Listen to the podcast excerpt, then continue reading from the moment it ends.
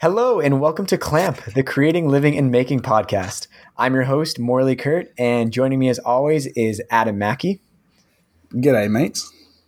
And unfortunately, Grant was not able to make it tonight, but fortunately, we have a very special guest co host uh, who's a great guy, great maker. Met him over a year ago now on Makers on Zoom Having Coffee, um, co host of Making Our Way podcast, the one and only Dean Duplantis. Howdy. How's it going, Dean? How are you doing? Good, guys. Thank y'all so much for having me on. I really Welcome. appreciate the invite. For sure. Yeah. Once when Grant said he couldn't come and Adam was like, uh, who should we have as a co-host? My first thought was like, I want to talk to Dean. I love talking to Dean. Well, and what's funny too is I tend to not listen to anything on Mondays, but Tuesday I start with Clamp. And so our podcast also comes out on Tuesday. So it's like, great, I'm going to have a double dose of Dean next Tuesday. So it should be an interesting day. Nice. Um, for the four listeners of this podcast who don't maybe know who you are, do you Mm. want to just give a quick elevator pitch on uh, who is Mr. Dean Duplantis? Yeah, sure thing. So my name's Dean Duplantis. Um, unlike the typical people on this podcast, I'm from America. Uh, I'm in Texas, in Houston, and uh, I'm a generalist, uh, a hobby maker. I have a full time job, and this is you know what I do to relax and get away from the working world. I'd say uh, I tend to stay in the wood lane, but I have a laser CNC. I- I've got a few other toys. I'm getting into the lathe now. So um, yeah, that that's about me. And like Morley said, we've met on Makers on Zoom having coffee. It's a great group. I encourage you to reach out to the community if you haven't yet, because you get to do interesting things like this once you get to know each other. For sure. you don't have to be part of Makers on Zoom having coffee to join us, but No, but it, I mean, but it is true. Like once you start like Yeah. interacting with people, you, cool opportunities and interactions and stuff come Definitely. up. Just takes saying hi. yeah. You know Um, that phrase, it just takes saying hi. I, I was thinking about that the other day. How I've never met anybody who was mean or rebuffed that even you know, anyone I've come across in the community, if you're just polite back, polite to them, they're usually polite back. And that goes from sticker swaps on up. So, uh, yeah, again, please engage people. I think we definitely have like the the best community there is. Like, there's not really many toxic people in the DIY community, if you ask me. And you know what else? Everyone up, uplifts each other. Like you'll talk Definitely. positively about other podcasts, whether they're competing or not. Um, we work on collaborations on projects and YouTube videos, and it, it's just really refreshing to see how welcoming and supportive the community is. Yeah. faux show. Um, well, Dean, uh, as is tradition, what has been in your clamps this week? Let's Yeah, it under the so- if you follow me at all, it's it's all about mallets, baby. Um, Austin Saunders of High Caliber Craftsman and I committed to doing the mallet challenge for the Builders Challenge, and I want to try to make five mallets in the two weeks that the challenge runs.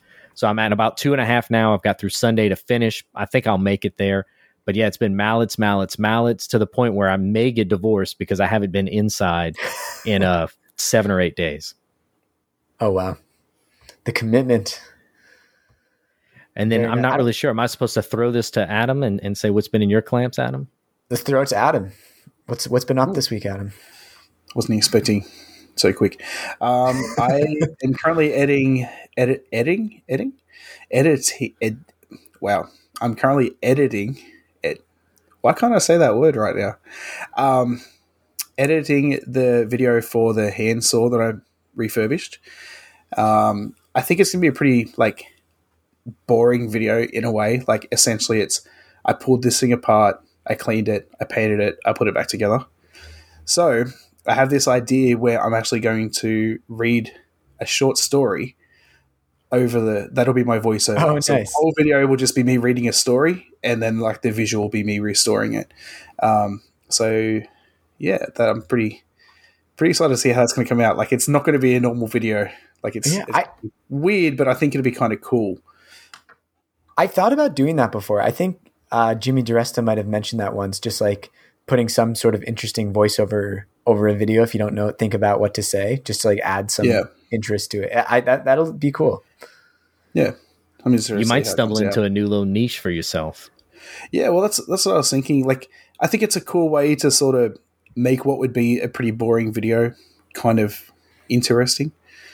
And yeah, so I've been trying to think of ways I can clickbait it as well. Because like the well, the problem is that the the idea can be cool, but if no one watches the video, no one hears the idea, and like they're not going to like get it. So I'm trying to think of a way that I can be like, here's this thing I made, but the video is not what you think it's going to be. So try and get them to to watch it and see if it's any good. Are you thinking of heading Um, like Australian man knows how to read or something really shocking like that? Or I'm, I don't know. I was thinking something along the lines of like refurbishing a handsaw, um, but this isn't the kind of restoration video you think it is, or something. I don't know, like something. Hmm. If I add gone wrong, everyone will click on it. refurb with a bonus or a twist? A bonus. I like that. Restore you to sleep. Res- restoration for bedtime. What don't really want people to think I'm going to put them to sleep. Oh, that's what I'm picturing when you're saying reading a story. I'm like, sounds very relaxing. It sounds like a good thing to watch before Hmm. bed. I was more trying to. No, I don't know. We'll see. We'll see. You know, it'd well, be a I'm going to be recording it after this, so we'll see Alright. how like I actually like. It, if I talk in like full monotone, it'll be crap. But like, I need to try and work out how to get my personality out while I read it. I think a good video would be restore the hand tool and then at the end go throw it in the fire. well, actually, tomorrow night we are having a um, what what did you guys call it? A hillbilly bonfire? Because I have a Just big a forty-four gallon drum. That I, I yeah, I got to go through and like throw out pretty much sixty percent of my wood because I have way too much because I'm a hoarder and need to make room for the next thing, which is getting ready for my CNC. Um, which should hopefully be shipped soon. And if anyone who follows me on Instagram will see that I have two TVs in my shop now. Um, the main TV, which I have had for a while, and then I put a new TV up yesterday, uh, which has a Intel PC stick. So it's like it looks like a big flash drive, but it has an HDMI port instead of a, a HDMI plug instead of a USB plug, and then that plugs into a TV, and it's a computer. So that's going to run my CNC and everything. So Whoa, that's crazy. so, so essentially, the second TV is just like a big computer screen, and it's it's pretty big. I kind of I was like, I don't really want to go small because like I can get the sa- get a big TV for the same price, but now I'm like I kind of went a little bit too big. so You know, you say that I had a 55 inch on the wall in here. So I, I laughed when I saw the two TVs in your shop. We are a one TV house. I don't like TVs in the bedroom because that's where you should be going to sleep, not yeah, staying up watching. TV house. So when we bought a new TV, I have this surplus TV, and I was like, "Well, I'll put it outside." And it was 55 inch, and what it turned into was this whole wall of my shop was useless because I had this giant TV, so I had no wall space. I couldn't put anything up on, and then when you tried to work under it, there's cables and remotes, and it was just a mess. And so I got rid of it, and I got a 30 inch TV that's on the wall back there. That sometimes that feels too small, but it's not in the way, and that I like that better. And honestly, how often do you look at it when you're like you have it on in the background if you're working on something? How often do you ever actually look at the TV? The only time is I'll change my background on my computer monitor to black so I can see the reflection. And I may listen to it and just watch the reflection in the monitor. But yeah, I rarely watch TV back here. Yeah, exactly. Um, It's funny. I Uh. hear a lot of people talk about like having TVs in the shop for like background or or just like TV in, in general on the background, like movies that you've seen a bunch. I cannot do that at all. Like a few weeks ago, I tried to just put on some like maker video in the background just to like see what it was like because I, I never do it and I just got so distracted. Um, I can't have that like visual stimulus just going on in the background. I and I've always been that way. Like I've never been able to just like study while the TV TV was going or anything else.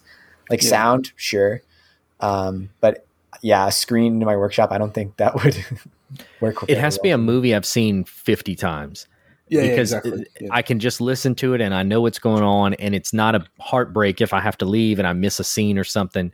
So if it's a movie I've seen a bunch, I'll put it on and I'll sit there in the chair and sand and I look down and I look up and I look down and I look up and I can do Mm. that. But yeah, I'm not back here watching the new blockbusters or anything. no, I mainly put it in there so I could watch the football. Right. Which I saw a Denver Broncos thing hanging up on your Yeah. wall. Are you a Denver Broncos fan? I am. Interesting. Yeah, That's the only make sport I watch Australia? is NFL. Is it? Uh, yeah, it's the only sport I watch. Um, I don't know. It's it's becoming a lot bigger here, American football. Um, it's more of a specialty thing for people to like it, especially because we had a few NRL players, like uh, Australian rugby league Yeah. players, go over and play NFL, and then people Hmm. like followed them. Yeah, y'all so had one play for the the scene 49ers recently. Yeah, who was crap, but anyway. Yeah, and then he came home and got arrested for beating his girlfriend. Yeah. Um, but yeah, I've been, I've been I've been following Broncos for ten years now. So I do the the same thing. Like it must just move to the west. I watch Formula One every Sunday.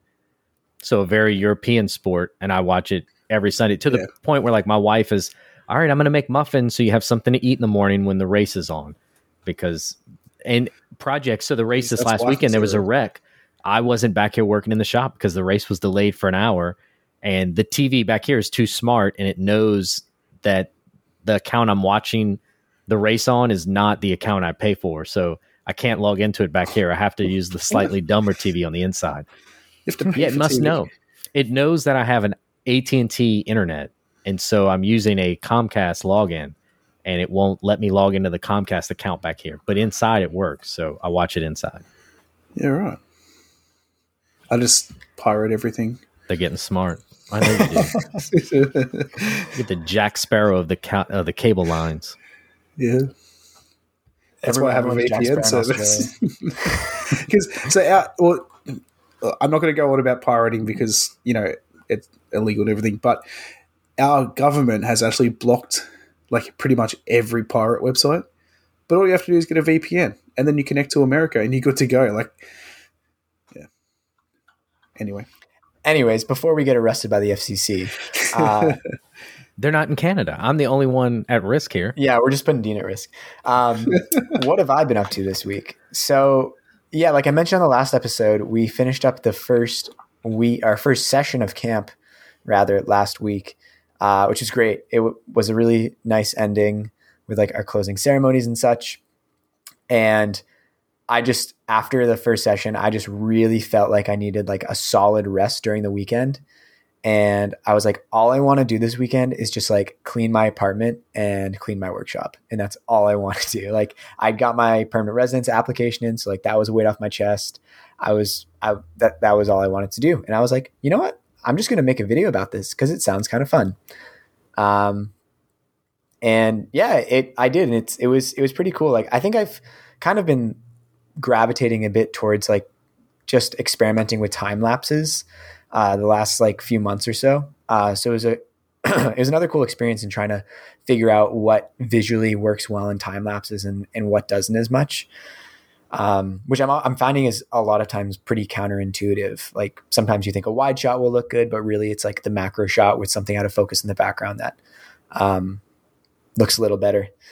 Um, but yeah, after taking time to like really rest this weekend, so like the cleaning felt great, made a fun video.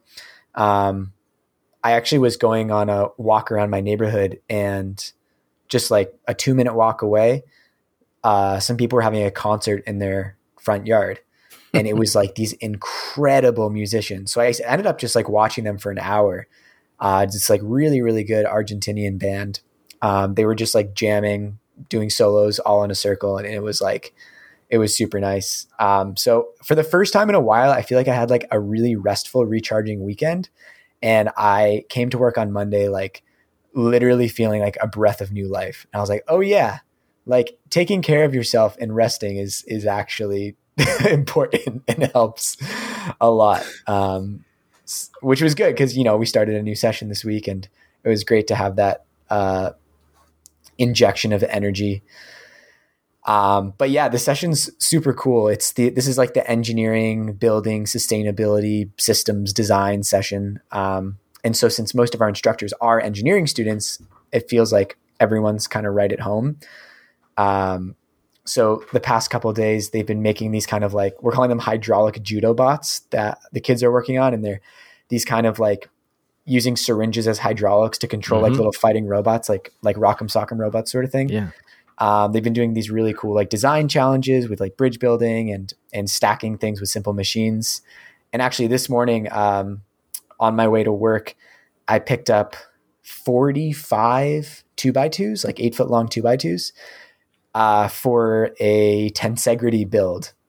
So the classic, really simple one where it's like a U on the bottom and then another U on the top with an arm coming down. So that's probably one of the bigger woodworking projects we are attempting this summer. Um, it's the first one is going tomorrow, and it's really going to be like all hands on deck because we're gonna we're finding stations work very well when you're doing woodworking and projects and stuff with kids. So I think it's going to be a little chaotic, but it it should be fun. The whole in Henry Ford model. Yeah, exactly. It's good to know you're teaching kids how to use syringes. Oh I like to think it's the hydraulics concepts. you know, Morley, if there was ever a peg to find the right hole, it's you in this job. I mean, you nailed a, a great spot for you at this time in your life. Oh, 100%. Sure. Yeah, it's it's it definitely feels like the right place to be. And um, I'm so jealous. Like if yeah, I could know, have done that at your, if I was if I could have done that when I was your age, like I would be in my element. Like, you know, selfishly, I always thought, you know, Morley was just so adventurous and and capturing the moment and putting out all these videos because he was young and life hadn't broken him yet. And then he gets this job, and I'm like, okay, great. Life will finally break him, and he'll realize, you know, what what the world's really like. And he lands in a great spot. So uh, that's yeah. good for you for sure. Yeah, I mean, I wouldn't say life fully hasn't broken me. Like I feel like after oh, it uh, definitely has. well, your video slowed down. I noticed that, but you're still yeah. putting them out. You're still putting them out. Yeah, it's it's, it's really it's funny. Journey. Like it's really funny. Like messaging, we have like a Discord just between the three of us for Clamp, and it's really funny sending a message and not getting a message back from Morley for like eight hours because he's at work. Whereas before he used to respond like instantly. Yeah, what reinforces how we're all different. And Morley is the kind of person who's driven towards a goal and it has the ability to shed the distractions around him. Oh, where definitely. other people, you know, they'll stop everything they're doing to, oh, I have to watch every one of my friends' YouTube videos and listen to every one of my friends' podcasts and comment on every one of my friends' posts. And then they look up and it's been eight hours and yeah. they haven't advanced themselves. So That's, Morley's still been able to make a wake because he, he can move forward. And that, that's a good That's why my wife gets angry at me because I get a message on Discord and she's like, and I like have to answer it straight away because I just can't leave things yeah. alone. So yeah, I mean, I haven't watched a YouTube video in months. like honestly, I think it's I think it's been about that. I like maybe like one or two here or there, but it, has been a little while. Um, although my my kind of like brain breaks in the weekend sometimes is like 20 minutes of scrolling through TikToks, which my feed has become very well curated. Um, I don't have time to watch a five minute YouTube video, but I watch 20 minutes of TikToks. Exactly. It's, that's all. I had irrational. to delete it. I recognize, so I've always been good at recognizing, like, okay, this drug is going to be a problem or this drink is going to be a problem. And I was on TikTok for three days and I was like, this is a problem because this is too easy to look up in an hour has passed. Like you just sitting there, scroll, scroll, scroll, scroll. I'm like, I have to get rid of this. And, I can't uh, stand TikTok, but I do the same with Reels. Yeah. See, I'm. It's fun. I, I feel like I'm able to kind of uh, skirt around the addictiveness because I, I get a feeling after like a certain amount of time scrolling through it where I'm like, this is just too nihilistic at a certain point. Cause there's some of them are so funny and there's some like really cute videos, but it's so fast paced at a certain point. I'm like, oh, okay, life has no meaning anymore. I need to turn this off. you know what I mean? like, like it, it has yeah. that sort of vibe because it's everything's just so meme heavy and in the internet. I'm like, okay, that's that's enough. but it's very fun for those uh, 15 or so minutes. Um, I know those, that's very nice of you guys to say, but like, and, um, but I have the same problem too. Like, but it's now it's also the camp discord because, you know, it's like Grant was kind of mentioning last week, it's like eight weeks and the summer's over. So all like every day is like, okay, like we're, we're rushing to get these costumes together for the spirit day tomorrow. So like getting all our costumes coordinated at night. So meanwhile, I'm like messaging the camp discord at 9 PM to see like because I remembered something for tomorrow. So it's just a different type of uh, distraction that I have to manage and balance. So we record on Tuesday. I have a trivia team that we we're normally at trivia right now. Starts at eight central on Wednesdays, and then I edit the podcast on Thursdays. And so there's a chunk of the middle of the week where my wife just does not see me, and every now and then I have to just stop and like, okay, look, y'all aren't going to get the edited podcast till Sunday, and I'm not going to trivia this week because you know we're going to have dinner together or, or, take a break. But it, it is crazy how sometimes you just let these little little things filter in, and then before you know it, your schedule's completely booked. I would love mm-hmm. to have a schedule. Like every week, I'm like, all right, what day am I going to be home from work in time today? Because I I finish work at like really weird times. What what day am I going to be home in time for us to record the podcast? And then I need to get the podcast edited and out by Monday. And so, I, yeah, I don't. I just wish I had a schedule. It's so hard with my job. Yeah, grass is always greener. Yep. Yeah. I'm definitely so to take it back to the camp. Yeah, go on. Oh, I was going to take it back to the camp. Um, what what do you do to choose like what how you're going to make things? Like um like you said you were using syringes for the hydraulics and stuff. Like what what thought process goes through that with um yeah that's a that's a good question. Um so you know it, it's a relatively young organization so the steam project is only about six years old at this point.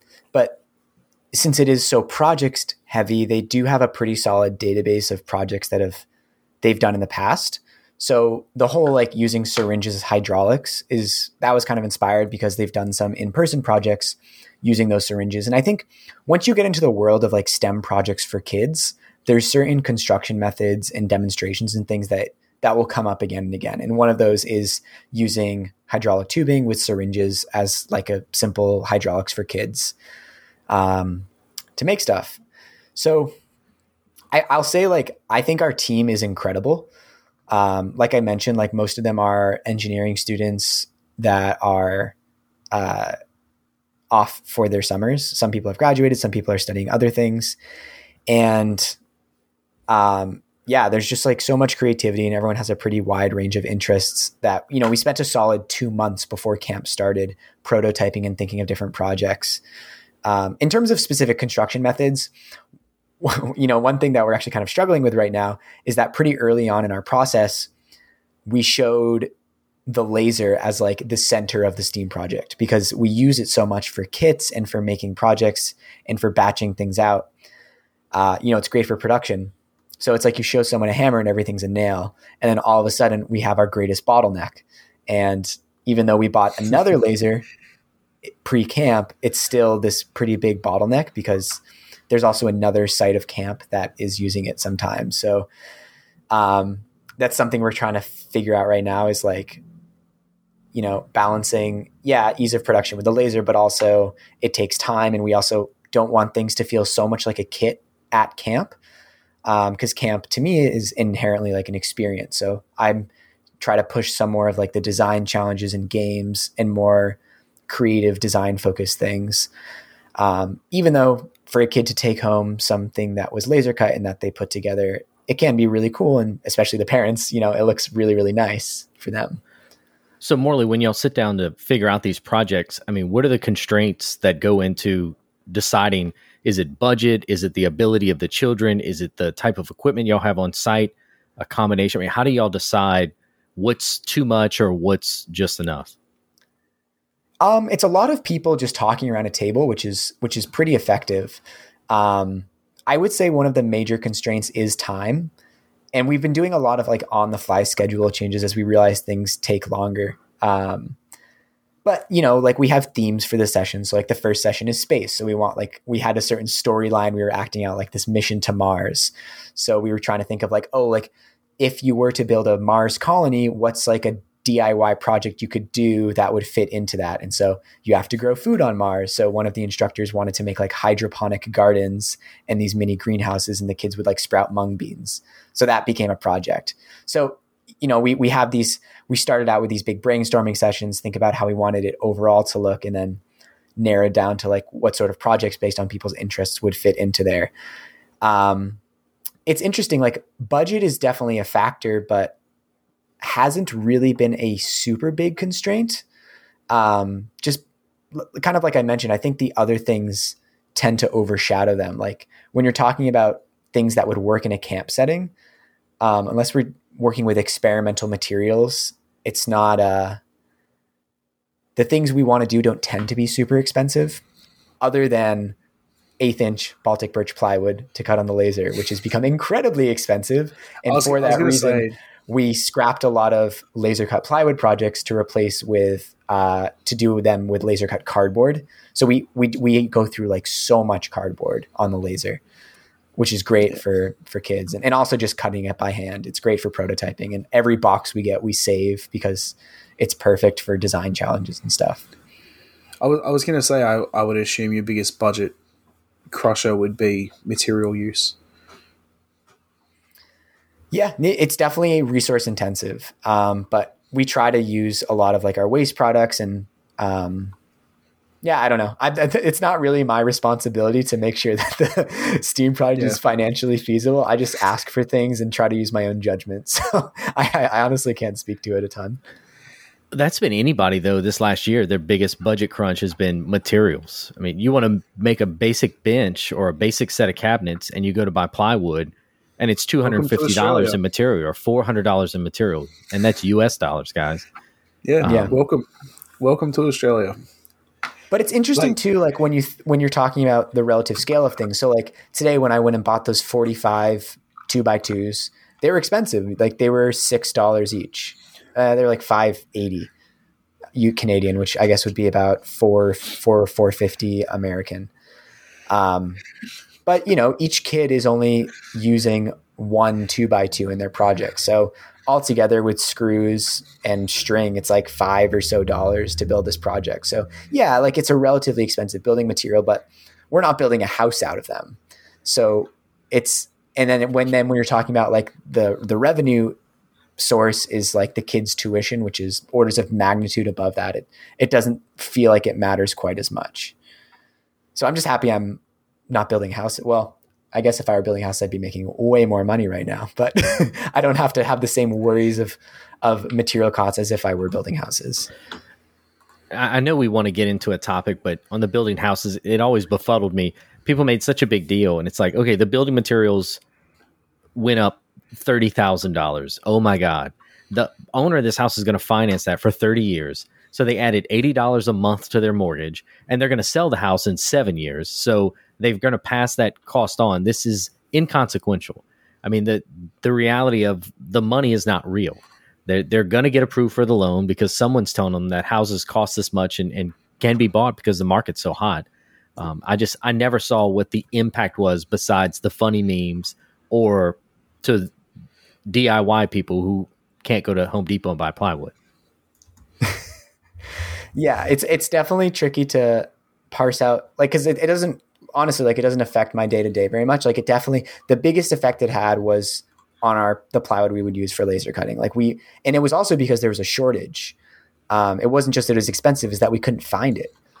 Um, Well, What about at Shop Day Morley? I mean, did you find any, whenever you go to build projects for your YouTube videos, do those kind of things come into play? The price of the materials, increases in lumber prices? What kind of restraints do you find on your own projects? I think um, usually if I want to make something, because they're mostly one offs for my own, I'll usually just like pay whatever it costs to make that thing until it, unless I'm starting to research things and I, it starts to feel a little ridiculous. Like actually today, for example, I was thinking about building this light and I still might do it, but I started thinking about all of the, the cost of all the pieces. And then I started questioning, like, if it's this expensive, is it going to be nice enough to justify the price of all these things? Um, but largely, like it's it's not as much the price of things because it is it's not as much from like a production standpoint. Um, for me, I would say it's more like the the tools that I have access to and and moving things around. I think for me, it's the small space that I mostly am working with, and then and then the time that I have to do those things. So that was always something I was curious about with you is is the biggest constrainer space or budget? Because with access to credit, anybody can go buy anything. They may not have it for long. Eventually the bank might come get it. But you seem to still maintain with a reasonable set of tools. And so I said, well, maybe it's the space. Maybe he doesn't have a place to put things, and that's why he's not acquiring gobs and gobs of things to make different types of YouTube videos. I mean, you seem to be very responsible with what kind of tooling you have and you haven't gone into the stratosphere and bought, I don't know, CNC machines from some crack jobs in Australia, um, you, you, definitely seem to be really responsible for stuff like that. Wait. I bought a good CNC machine. I know, man. I'm messing with you. I have a CNC, yeah. so I can't say anything. I, I oh, well, thank you, and I, I, I definitely um, would call myself frugal. Um, so I think that's part of the reason, and, and it's also just because like at this point in my life, I don't want to be buying a lot of things and feel like I'm weighed down if I like there's a chance that I'll be moving in two years. Um, that definitely factors into it. And like at, at, from the other side of things, it's just like it, it does feel like a bit of a risk or not quite justified to spend like 500 a thousand dollars on some digital fabrication tool on a whim if I'm making like forty dollars in AdSense revenue a month and and and then it you know like I have to balance in my head like um the the reasons for things um yeah. and yeah I don't know I think it's hard to point to any one singular constraint but I think some of these constraints are artificially built in my head and are more of a barrier than a guiding force because like as we're talking and I start to think about it I realize that like some of these restraints aren't really as major as I might think because I have experience of like realizing like, oh, I'm just going to make that thing and it, I just make it happen and it doesn't really end up being that big of a deal. Well, and you see on the other side of stuff, like Adam just is acquiring the CNC and that's a big financial commitment. And so you go, mm-hmm. you know, he's got, and, and actually you don't really have a giant workshop either because you're sitting here like, actually, where can I put this? Yeah, go I'm ahead. Actually selling tools. I'm yeah. actually selling tools that I don't use just to make. Is that space. to make space or raise funds? To make space. I don't need the funds. Yeah. Um, the CNC, I, have talked about it last week. So we get like our tax year just finished to the end of June. Yeah. Um, so I got a tax check back, and then that's what I used to pay for that. But I'm also, I didn't just buy a CNC. I also invested in a business that my wife and I are creating with the CNC. Um, so hopefully, like we'll make that money back pretty quick. But I am, yeah, I'm selling tools that I don't. I, I have a um, 330 millimeter Ryobi bandsaw that I've used maybe five times since I bought it. I'm like, this takes up more space than needed. It's got to go. Like, yeah. So my whole back wall where that TV is, there was four uh, tabletop tools mounted there. Never touched them. So they're all going because that's where the CNC is going to go. You know, so I said earlier in, that we're working on the mallets, and I guess I probably ran through it a little quick. I should have went through some of the trials and tribulations of such mallets. But one of the things was I really wanted to stabilize wood for the mallet heads, and so that involved a vacuum pot, a vacuum pump, uh, resin, heat cure resin, a oven to cure the mallets. I mean, so there was several components of it, and I had to make the decision. I am also working with limited space, and it wasn't a financial constraint it was a where do I put all this stuff when we're done? Yeah. You know, where am I going to store this pot? Where am I going to store this oven? Where am I going to store this uh, pump? And I, I, really had to think about it, but I wanted to do this wood stabilization so much that I was like, okay, let's just do it and we'll figure out a space. And the answer is going to be, I'm going to have to purge something. I mean, that's the that's the constraint I'm working in. I only have these four walls, and I can't overflow anymore. I'm packed to the gills. So as new things yeah. come in, old things do have to leave or get reconfigured. Well, mm. that's 100 percent the reason why I don't have a proper table saw. Is because I have nowhere to put it. Like I could put it where my workbench is and pull it out when I need it, but that's it. I don't have a workbench then. I go to not, I go to sleep at night dreaming about a table saw that would have an outfeed table. So right now I cut any stock in my yard. So if I get a four by eight sheet of plywood, I have a um, I bring a handsaw out there and I have to rip it under four feet because the space I have from my saw blade to my wood rack on the back wall is four foot one inch. So it has to be less than four feet for me to be able to work it in my shop. Everything else has to be cut outside. And so my mm-hmm. wife and I are house shopping right now. And, you know, my whole thing is it has to have a shop that I can have an outfeed table in. I'm not, you know, I'm happy with this. I'm blessed. I have a great setup. The next one's going to be bigger, four times this yeah. size.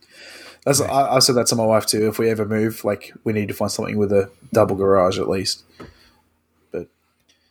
I don't think we'll ever move. But that, that's that's why I made my table saw the way I did, like my workbench the way I did, because instead of coming from the front of the workbench like you would a table saw, I've turned the blade sideways so that then the rest of the table saw is the outfeed. The rest of the workbench is the outfeed. Yeah. And that's a lot of this too is, you know, bouncing that thinking outside the box, thinking of different ways to do things, thinking about different ways to acquire things.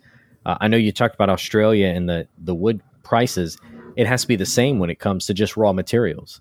And I know, you know, I'm not a machinist. I don't have access to a lot of metal bits. But if I want to have accents, I'm walking up and down the aisles at the box store and like, oh, well, can that plumbing part work? Can that sprinkler part yeah. work?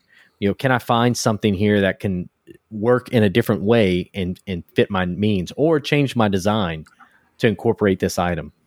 Um, yeah, well, so we're, one of these actually with, with the CNC is we're, we're expanding a hell of a lot out of my comfort zone because I primarily work with wood. But with the, the CNC business, we want to get into cutting like acrylic signs and stuff. So trying to find someone that's not charging an arm and a leg for some acrylic has been a nightmare, essentially. Like, so if I go to the, the big box store, a uh, three foot by four foot sheet of three millimeter, so what's that, eight of, eight of an inch, um, acrylic yeah. is sixty five dollars for a clear acrylic.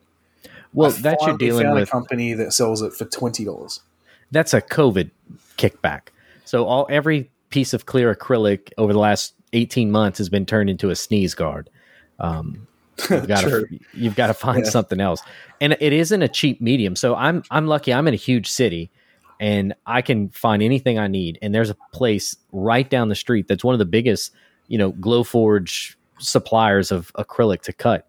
And every time I go there, I'm still shocked at what my order cost. Um, and so, yeah.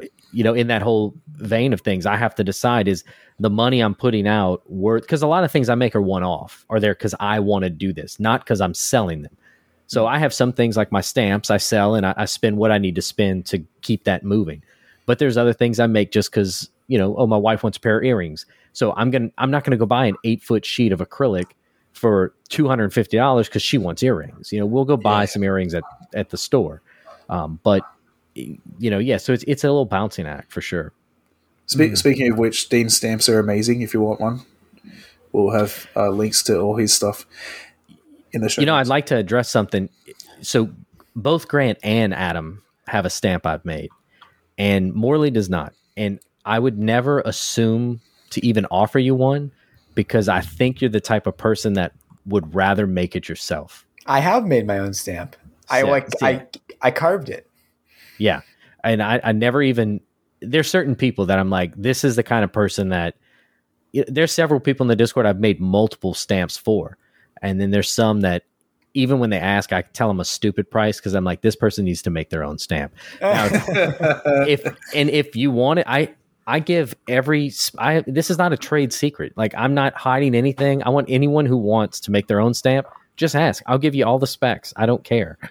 But mm. so if you wanted to make some stamps at the Steam project, I would love I mean I would talk you through the whole tips and tricks I've learned over the last eight or nine yeah, months. I, I actually have made a few there. And I, I think I was messaging you a couple months ago mm-hmm. with some ideas uh, and they they they they work, but I de- they definitely have room for uh, refinement. But yes, so on, on the topic though, I was I've been thinking a lot as you guys have been talking because um, I think this actually dovetails a lot with things I've been thinking about recently, which is that you know, like as the young guy, as as this podcast knows me at, um, you know, people always say like you shouldn't compare yourself with people who are like you know already established if you are you know not at that point yet. Uh, but you know, I can't really help but do that when those are the people who I'm listening to in, in various media forms. Um, and at, and through some journaling and kind of self reflection, one of the things I realized is that like I'm not really I'm not really at the point yet in my own development where I feel like I can freely make like self confident, ballsy, risky decisions. Um, and I think on that, like when we're talking about constraints, I think that's actually one of my major constraints, like not buying like an expensive tool or something, is because I don't have like the confidence or the really just yeah the, the self confidence to like feel like I can kind of go for it. Um, there's always part of me that feels like I, I want to hold out or like maybe I should just like hold off or something. Um, and then the other, the maybe the like other side of the same coin is that like it doesn't always feel like that is like the avenue I want to like invest in and dive down. It's like I've always had this dream of uh building a cabin in the woods. So mm-hmm. it's like any if I'm like I don't want to spend like $500 on like a resin 3D printer because that's going to dip into the like the the contractor tools budget that I'm going to need to build that cabin in the woods, which I'm not yet in a position to do. So there's definitely parts of me that feel like I'm kind of like holding out for these future projects that I'm not quite ready to do yet. You know, there was something about you Saturday. We were talking about YouTube videos, and you and Bob from Bob Make Stuff or, or Bob's Wood Stuff. I'm sorry. Um, we're talking about your video count, and I think you're right at 100. You're at 90 something, or, or you're close, aren't you? Yeah.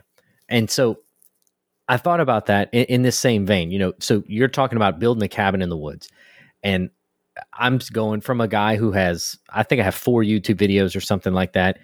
And it, it's so hard when you're like, how does someone get 100 YouTube videos? Well, you know what they do? They made the fifth one, and then they made the sixth one, and then they made the seventh one. And it's the same kind of thing that, right, you have to, you have to not lose focus of the fact that maybe when you're my age, I'm 40, when you're 40, you'll be in a position to have those tools and those skills and that budget and those resources. But if you don't already have that goal and understand that you have to build to that, build to that 100 YouTube videos or build to that weight loss program that, you know, Adam's putting all this effort into, you have to take that first step and then continue to motivate.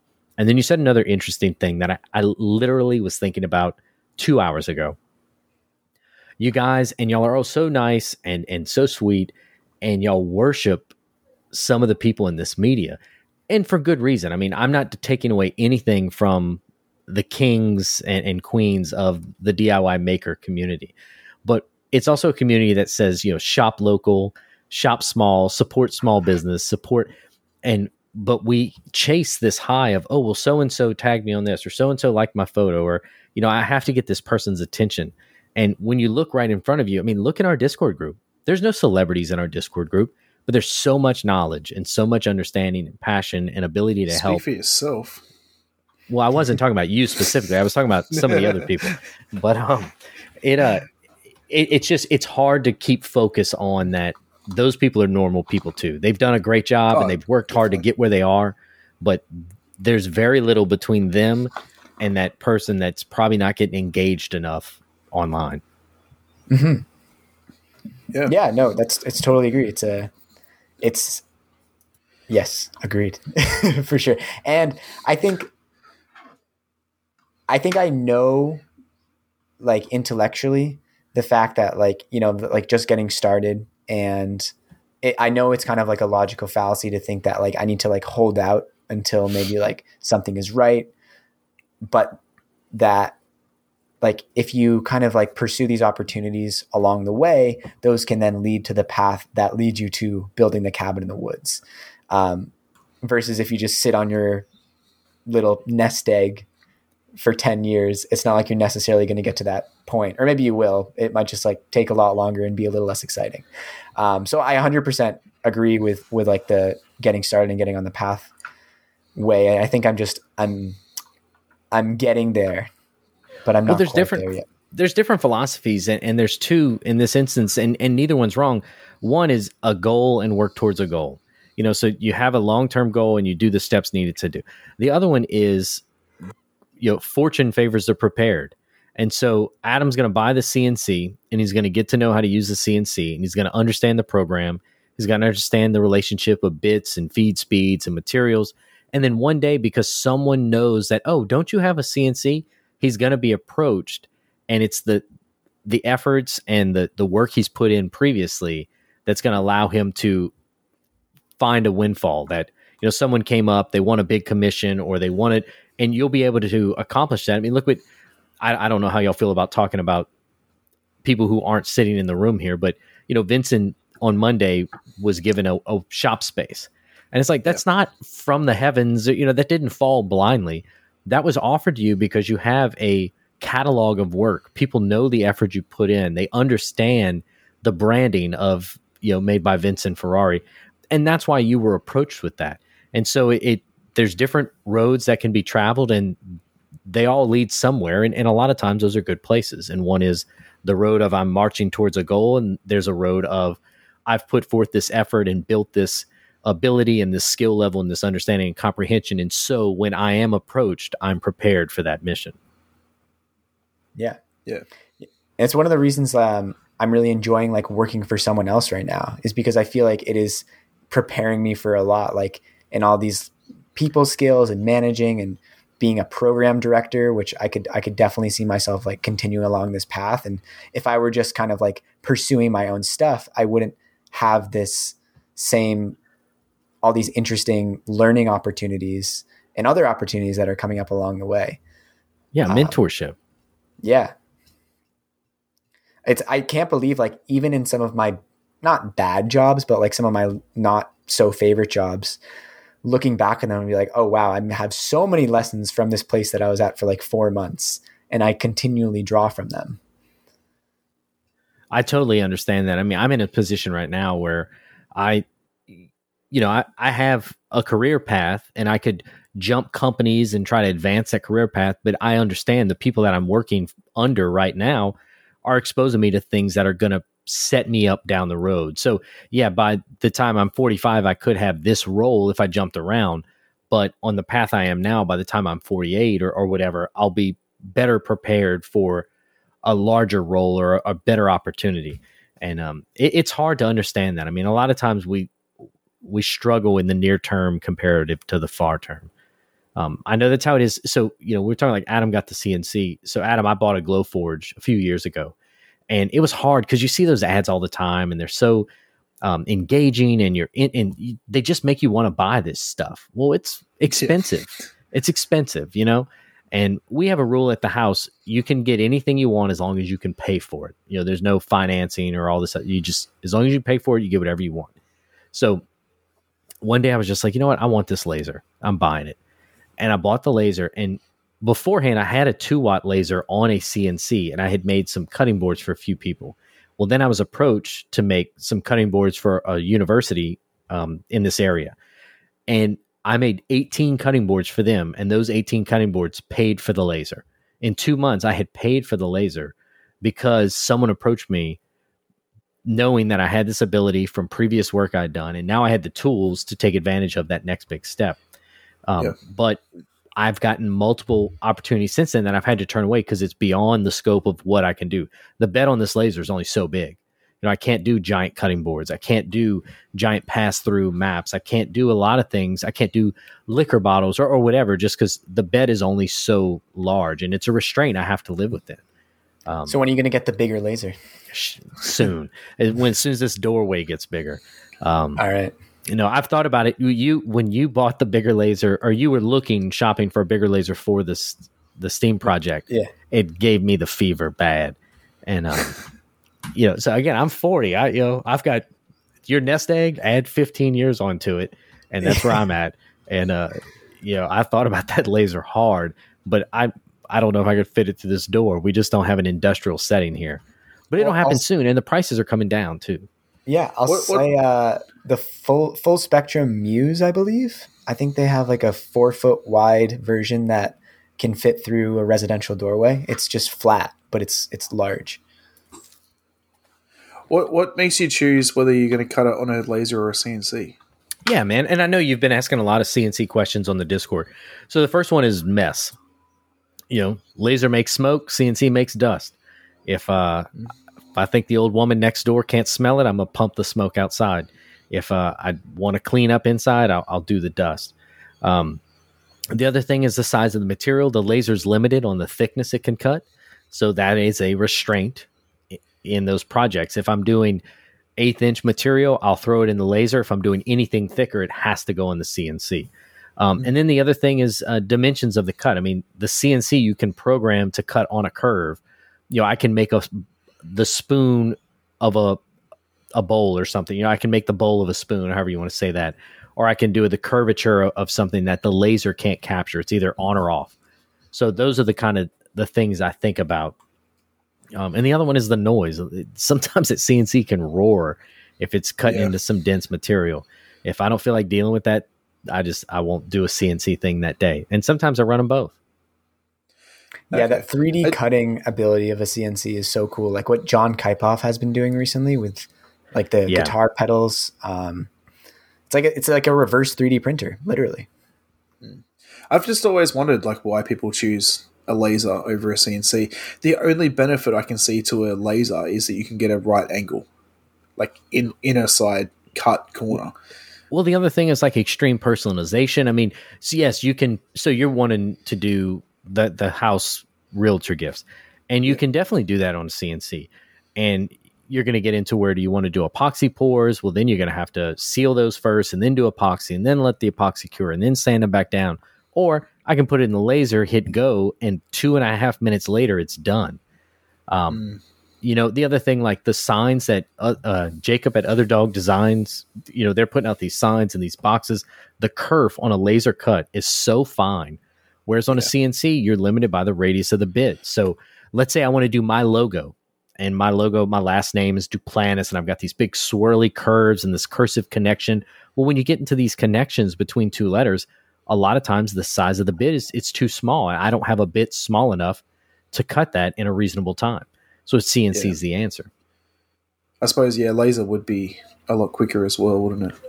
But I mean, it, it's not one only a one way street. I mean, you want to make a uh, you want to make jigs, or so I, we're building an electric guitar with a friend, and we put a piece of MDF on the CNC and let it cut out the MDF in the shape of the guitar, and then use that as our router jig uh, when we went to the two inch thick stock. Um, Yeah. So you know, the CNC definitely has a place in the world. I, I guess I don't know. It, I guess it comes down to personal taste as well. Like my wife, um, about two years ago, bought this sign. It's like a, a circle. Well, it could be two years ago. So my son's not that old. Like a year ago. Um, it's like a circle cut out of MDF, three millimeter MDF, with his name in the middle, and it was cut out with a laser. But because they've used a laser, it's all burnt on the edges. I can't stand that. That's, I mm-hmm. would rather it cut on a CNC. Well, the person should have painted it. No, because she wanted raw wood. Well, it's not even wood, but you know what I mean. Real cardboard. So I'll tell you the other one, leather. Leather on, a- I mean, a laser can do some amazing stuff on leather, and it stinks to high heaven, and it doesn't have that nice burnished end. It has a burnt end, Yeah. um, and you've got couldn't char it on a inside all the letters. But you can't cut leather on a CNC, yeah. and I'm sure That's there's why I have some idiots listening right now. They're like, "Well, well, technically, this is a CNC. You know, Cricut's a CNC, and it can cut leather." But we're talking about router-driven CNCs. Yes. You know, it's another cool thing you can cut on a laser, but not a CNC is cardstock. You can do some really cool stuff with really fine, detailed cardstock, and and with because it's so thin, um, you have a little bit of darkening on the edges, but not a lot. Like not the same sort of burning that you have on leather or wood.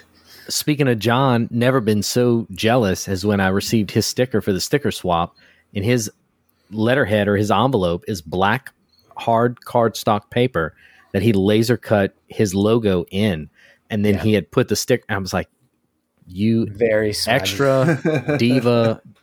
It was beautiful. You did a great job. I was super impressed. you you too can do it, Dean. You have the tools. I have the tools. It's you know the ultimate restraint is time. You know who has the time. That's a lot of effort just for a sticker. Yeah, just to, so that's or I can just make a stamp and stamp them all at one time. There you go. All right, I think with that we should move on to our clamp mendations.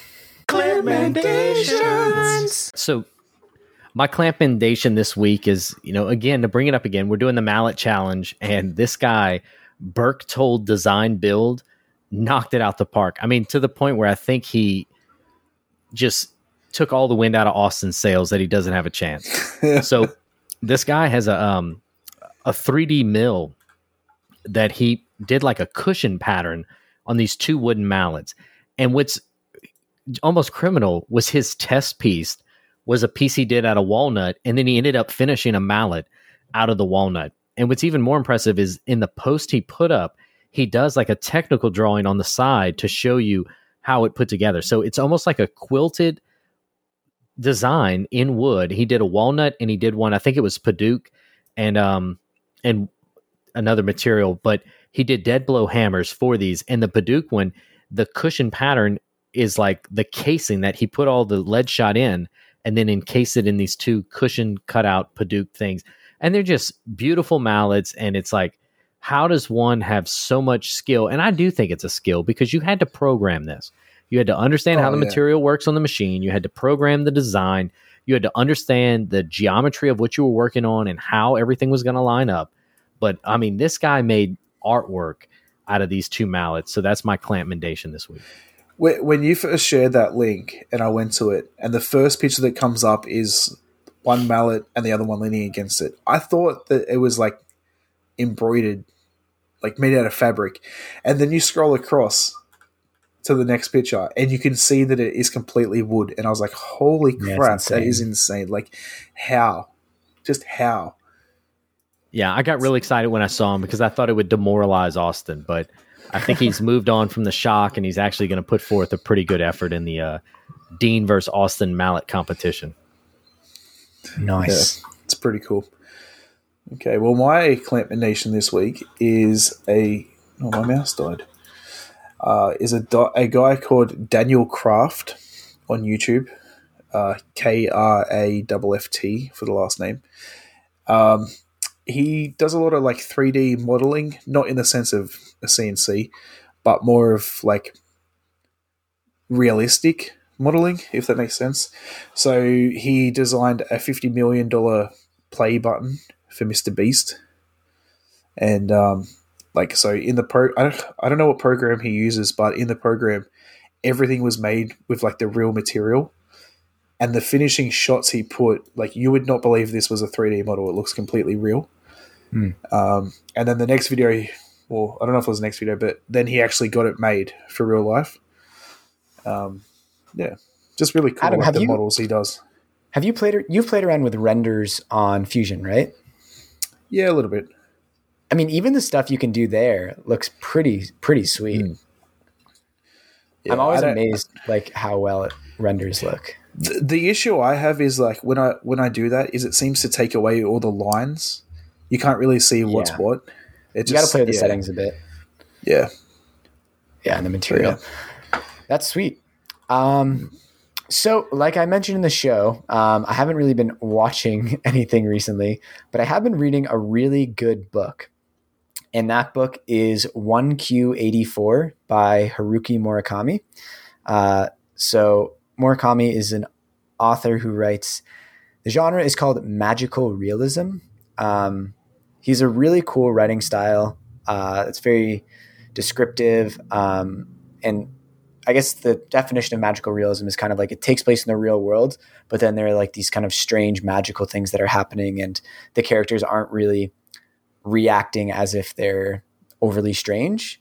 They're kind of like incorporated into the world. Um, anyways, it's it's I believe his one of his most famous books, and I've read a couple of them before, and I, I really liked his style. I find it very like relaxing to read. Um, just his writing's very very solid. So this book takes place is on like basically a parallel world of 1984, where the main character starts to realize that something is going differently from the reality that they were experiencing before. Um, I had a library copy which got recalled, which I was very sad about because I'm only about a third of the way through. It's a very long book, but luckily one of my friends at work has a copy, so I can continue reading it. Um, yeah, it's it's just a really cool book. If you're interested, uh, the author is Haruki Murakami. It's a translation from Japanese. That's the worst when the r- library recalls. I always did audiobooks from the Houston Library, and it's a great program, and I understand their need to recall, but I have two days left, and I'm sitting here just like trying to binge the last nine hours so I can finish. Um, Yeah. It's always the worst when they recall it. Yeah, that's a great life hack. I don't know. I feel like not enough people are aware of uh, audiobooks through local libraries. So in Toronto, I use an app called Libby. I don't know if it's the same. Mhm. In, yep, that's what I use. Yeah, and it's great. And so I, I'll I'll use that for most of my audiobooks, which and it's totally free because it's a public library. Uh, and then I'll really only use Audible if it's a like a really new or popular book that's has a s- absurdly long wait time at the library. Yeah, so like Where the Crawdad Sings was the hot book last year, and I just checked it out this week. But Oh, wow. that's okay. You know, that's okay. It's free, Yeah. and, and I had a long list of books, so it was okay. Yeah, one of the books I couldn't wait for was uh, Ready Player Two. Adam, Two. have you have you read it yet? I bought it, but I haven't read it. It's still sitting on the bookshelf because I got into Okay. Animal Kingdom and I've been obsessed. Like, I have never. It's been a long time since a TV show. uh, My recommendation last week. It's been a long time since a TV show has kept me hooked up until like I'm halfway through season four, and I'm still like hooked. Hmm. So, yeah. Anyway, as soon I as I, won't- finish that, I'll be reading it. Okay, I won't say anything about Ready Player Two. I'll let you experience it for yourself. So you posted about it, and I bought it that day and had it, you know, Amazon to the house, and I made it about a third of the way through. Um, so in code, they're looking for the second thing that they need to look for Mhm. is how far I've gotten, and I just got caught up with other books. I don't know. I just it didn't draw me in like Ready Player One did. Yeah, I Now, agree. But I don't Should want I to read Ready Player One first again? Should I read Ready Player One again No, first? You've already read it though, right? yeah, but that was a, like a long time ago. I think you should be okay. It's pretty. It's pretty Okay. standalone. Like I, it, uh, it continues from the first, but you're you'll be okay. I loaned Ready Player One to my neighbors. I was like, "Oh, this book was so good. You're old like me. You'll love it." It's funny that you liked it so much because there's a lot of '80s nostalgia in there that I don't really know if you're old enough to get. And I loaned this book to her, and she brought it back to me a, a month later with a twenty dollar uh, Barnes and Noble gift card, and was like, "I just couldn't read it. Go buy something better next time." I was like, "Oh my god, this book was so good. Spielberg made a movie from it. It was so good." Wow. But So- she just well, wasn't digging it. I actually think Well- this would be a really interesting conversation for the after show because I have a lot of thoughts as to like why I enjoyed that book so much, even though I didn't experience any of the culture. Yeah, sure. I have about. something I want to talk about in the after show too. So. All right. Well, Adam, do you have a a I do. word of the week for us? Just quickly before I do my word of the week, uh, in case anyone's wondering, my recommendation uses a program called Blender. I've actually used it What's a few times. Um, if anyone remembers my old intro, it was like a wooden block and it would carve out my name. That was made in Blender. So, yeah. Anyway, so my word of the week is DAKS. D A K S. Okay, so I was thinking of the movie Snatch uh, with Brad Pitt and the way they say dogs. So, is, but if there's a K in there, I'm thinking it's not dogs. No. Okay. Daks. So, and I thought X, and I was thinking, you know, Star Lord and the rest of the Guardians of the Galaxy, but Daks. And I know they tend to be slang around alcohol um, Everything's about or sandwiches, I guess. Alcohol or sandwiches. It also it also maybe sounds to me like like like that's Daks. Like that's either awesome or terrible or some adjective. It, every week you think it's like an adjective.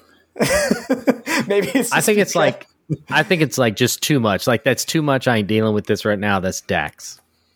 No. Daks is trousers. Okay. What? Never would have gotten that. Is it like some kind of bastardization of Dockers? How do you get to Daks? I don't know how we got there. It's just a word. Anyway, I'm with you. You know, I love the Australian word of the week because where I'm from in South Louisiana, there's a thousand words that no one has ever heard before. And uh, yeah, I was actually I was actually really looking forward to. I was really looking forward to doing it with an American rather than two Canadians.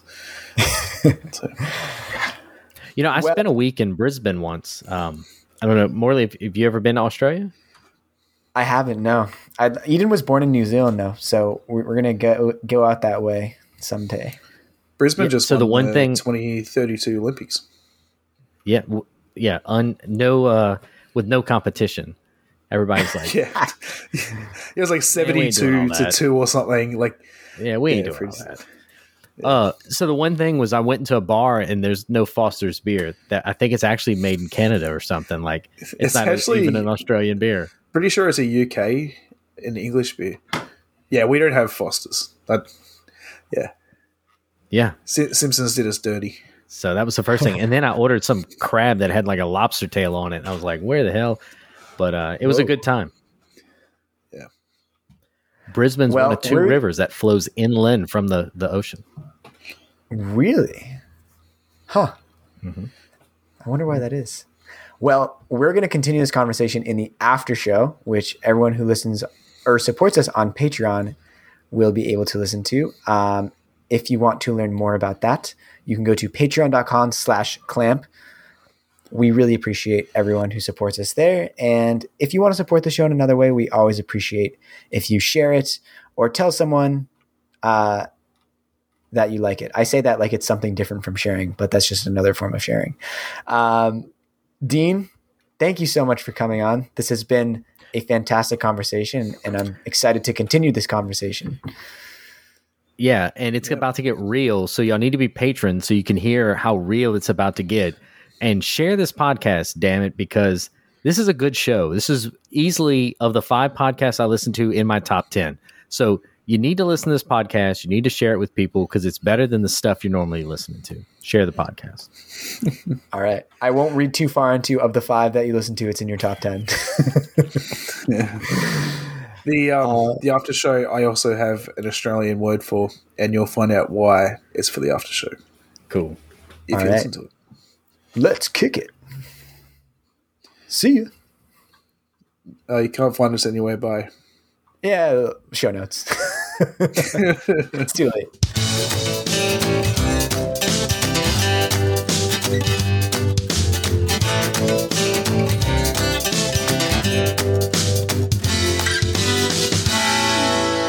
I just realized, was it last week I was sick? Yeah. Are you better? Yeah, I am. That's great. I'm happy to hear yeah. it. It took me three days to get my test results back.